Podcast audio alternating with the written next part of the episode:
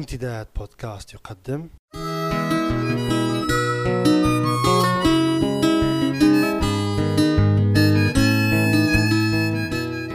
رسالة من لندن. مع جمعة بوكليب.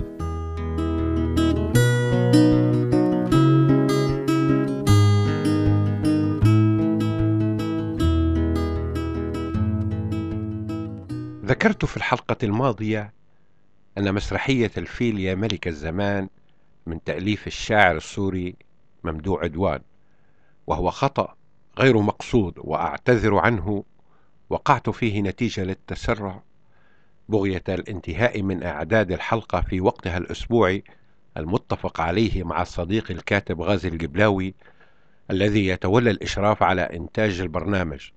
والصواب أن مؤلف المسرحية هو الكاتب السوري سعد الله ونوس.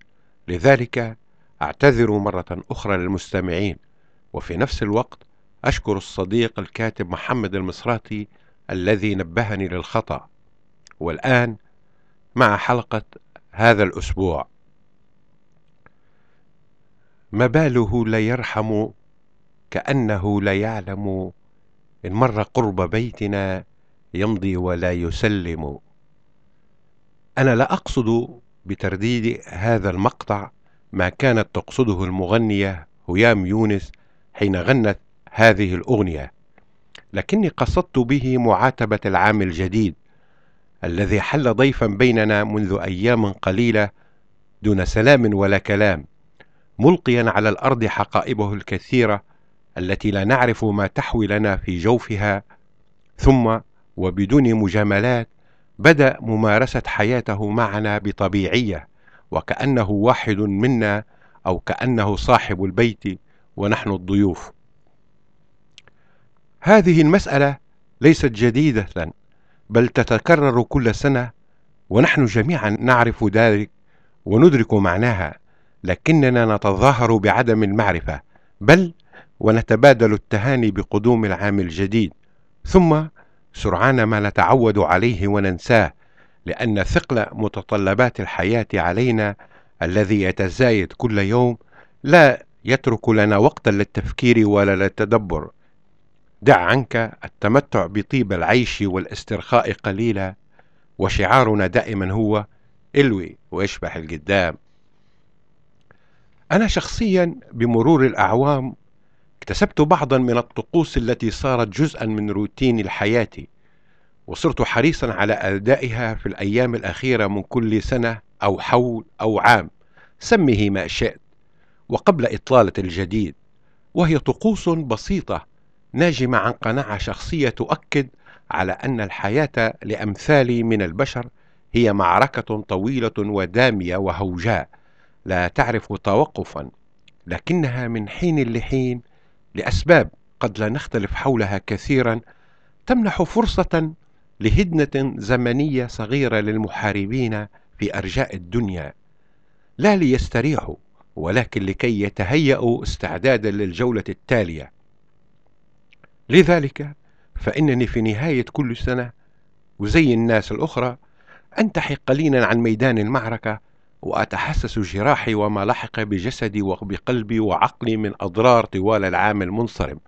وفي بعض الأحيان أحس وكأنني تحولت إلى حيوان قد خرج حيا من معركة وجلس على حافة الطريق يلعق جراحه النازفة في محاولة لوقف نزيف دمائه. كل نهاية عام وحلول سنة جديدة أحمد الله الذي مكنني من النجاة من الموت. وأمد في عمري وساعدني على تجاوز محن وأزمات واجهتها وتمكنت بشق الأنفاس من مراوغتها والنفاد منها سالما بجلدي.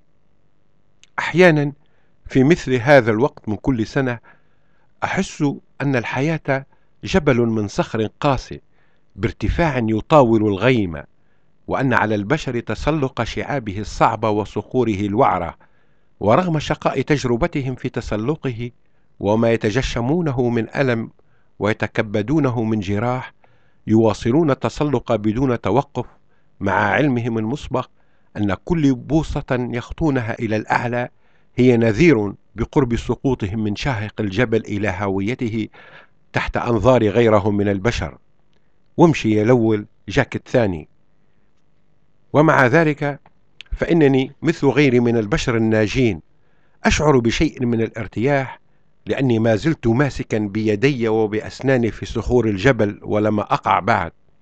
صحيح أنني أحاول تجاهل ضعف دقات قلبي الملحوظ وضمور عضلات جسدي وأتغاضى متذمرا عن تقوس عظام ظهري تحت ثقل السنين بفعل ما نسميه مسؤوليات وواجبات بمختلف أشكالها وتفرعاتها. وكنت مثل غيري أعتقد واهما أنها ستخف بتقدم السنين لكن الأيام أثبتت أن اعتقادي لا يتجاوز أن يكون كما يقول الإنجليز just wishful thinking. وفي الواقع فإن ما يدعو إلى التأمل والتدبر هو أننا كبشر رغم كل الآلام التي ننالها من الدنيا كثيرا ما نردد بين أنفسنا بإعجاب وتأمل بيت رهين المحبسين أبو العلاء المعري. تعب كلها الحياة فما أعجب إلا من راغب في ازدياد.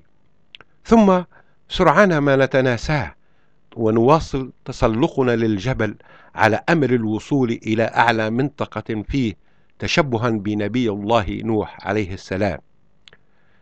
في كتابه المسمى الطريق إلى جريكو اختار الكاتب اليوناني نيكوس كازانزاكي مؤلف رواية زوربا اليوناني أن يسجل لنا من خلاله وقائع سيرته الذاتية من الطفولة وحتى الكهولة. وفي مقطع منه يقص الكاتب بجمال فني وحسرة لا توصف ذلك الإحساس الداخلي الذي كان ينتابه بقرب دنو أجله دون أن ينتهي من إنجاز ما يعتمل في قلبه وعقله من أفكار وإبداع. لذلك يحس بشيء من الشفقة على نفسه ويتمنى لو أنه كان بإمكانه أن يخرج من بيته كي يدور في الشوارع متسولا سائلا كل من يلقاه من الناس في الطريق دقيقة لله يا محسنين. عام مضى.